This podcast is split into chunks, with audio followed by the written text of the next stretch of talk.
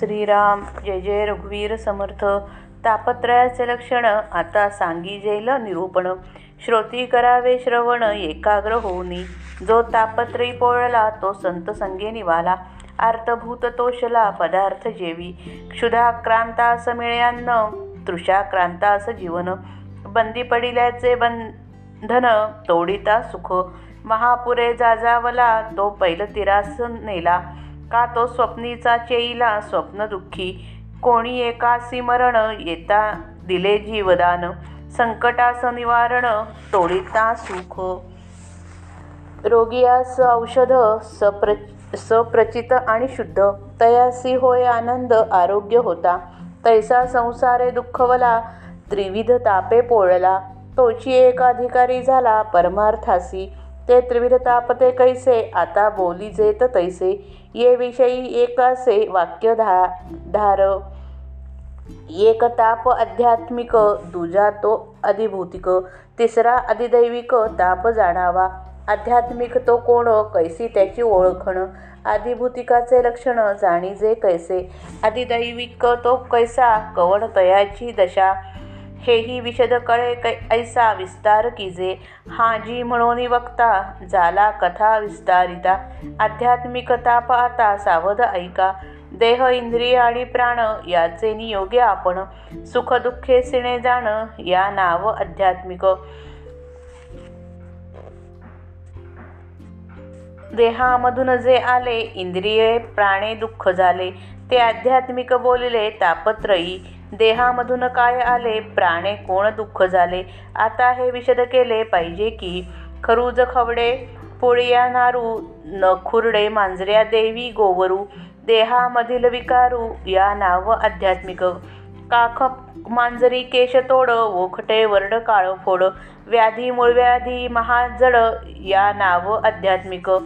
अंगुळ वे अंघुळवेडे गाल फुगी कंड लागे जे वाऊगी हिरडी सुजे भरे बलंगी या नाव आध्यात्मिक वाऊगे फोड उठती काते सुजे अंगकांती वात आणि तिडका लागती या नाव आध्यात्मिक नाईटे अं अंदू गजकर्ण पेहाचे पोट विस्तीर्ण बैसले टाळे फुटती कर्ण या नाव आध्यात्मिक कुष्ठ आणि बोला कुष्ठ पंड्या रोग अतिश्रेष्ठ क्षयरोगाचे कष्ट या नाव आध्यात्मिक.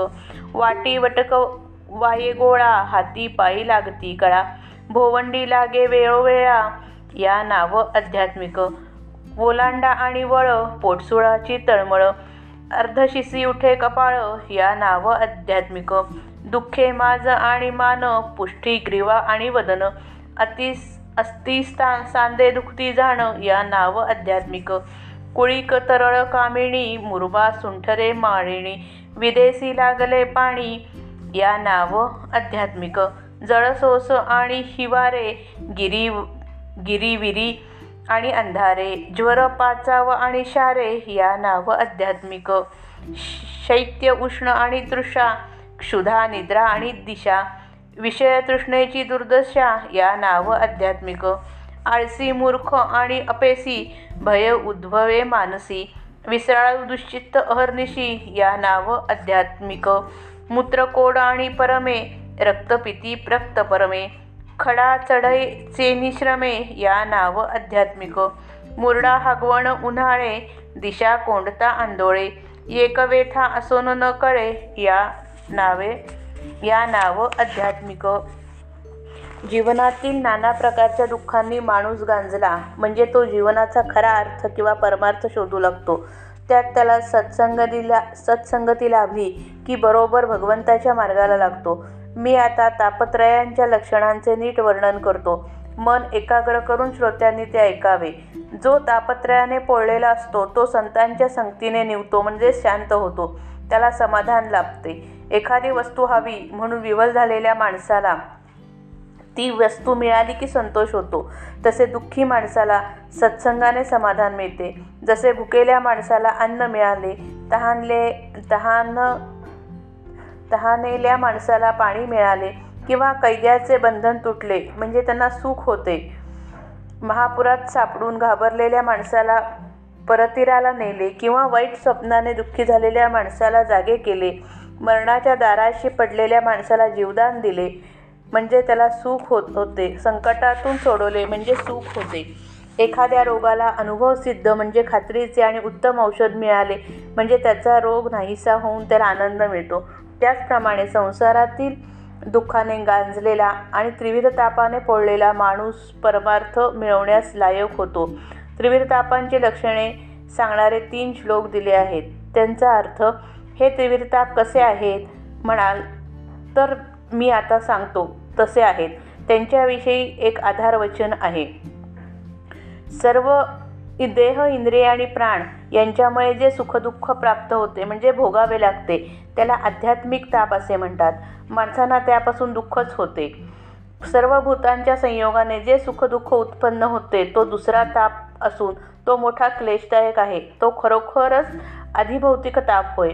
माणसाच्या चांगल्या वाईट कर्माप्रमाणे मेल्यावर यमयातना स्वर्ग नर्क वगैरे जे भोग भोगावे लागतात त्यांना अधिदैविक ताप असे म्हणतात. एक ताप आध्यात्मिक दुसरा ताप अधिभौतिक आणि तिसरा ताप अधिदैविक असे तीन ताप समजावे. आध्यात्मिक ताप कोणता? तो कोणत्या खुणांनी ओळखावा? अधिभौतिकांची लक्षणे कोणती? अधिदैविक ताप कसा असतो? त्याची अवस्था कोणती? हे सगळे स्पष्ट कळेल असे विस्ताराने आपण सांगावे. हा जी म्हणजे बरे आहे असे वक्ता श्री समर्थ म्हणाले. आणि त्रिविध तापांची कथा वक्ता विस्ताराने सांगू लागला. आता आध्यात्मिक ताप सावधपणाने ऐका. प्रथम प्रथम आध्यात्मिक तापाची व्याख्या म्हणजे प्रधान लक्षण सांगतात. देह इंद्रिय आणि प्राण यांच्या योगाने माणूस सुखदुःखे भोगत असतो.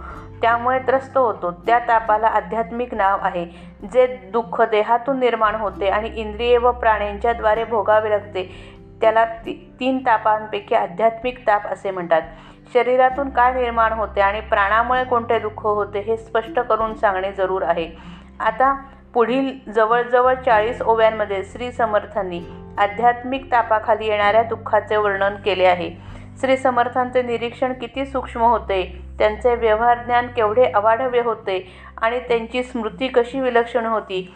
हे या व पुढच्या समासात पाहून घ्यावे. खरूज खवडे अंगावर उठणाऱ्या पोळ्या नारू नखुरडे मांजऱ्या देवी व गोवर हे देहामध्येच उत्पन्न होणारे विकार आहेत म्हणून त्यांना आध्यात्मिक ताप म्हणायचे. कांख मांजरी केस्तुड स सडणारा व्रण काळपोळी रोगांमध्ये अति दुस्सह अशी मूळव्याध.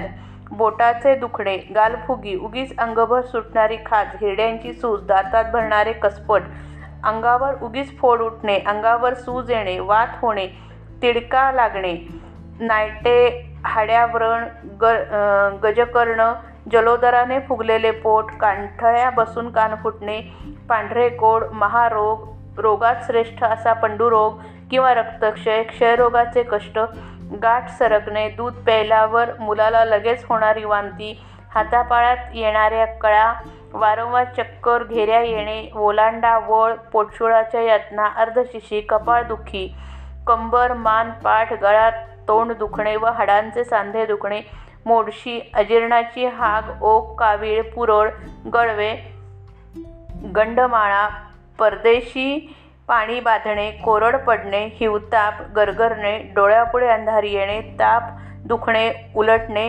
अंगावर उगीच शहारे येणे थंडी उकाडा तहान भूक झोप हगवण अतिसंभोगाने होणारी वाईट अवस्था आळशी मूर्ख अपेशी मनात भय उत्पन्न होणे विसराळू सर्व काळ उद्विग्न असणे लघवी अडणे परमा रक्तपिती रक्त रक्तीपरमा मुतखड्याच्या यातना मुरडा हगवण उन्हाळ्या लागणे शंश कोंडल्यामुळे होणारी तगमग रोग असून तो कोणता ते न कळणे हे सगळे आध्यात्मिक ताप आध्यात्मिक तापाचे वर्णन समर्थांनी केले आहे.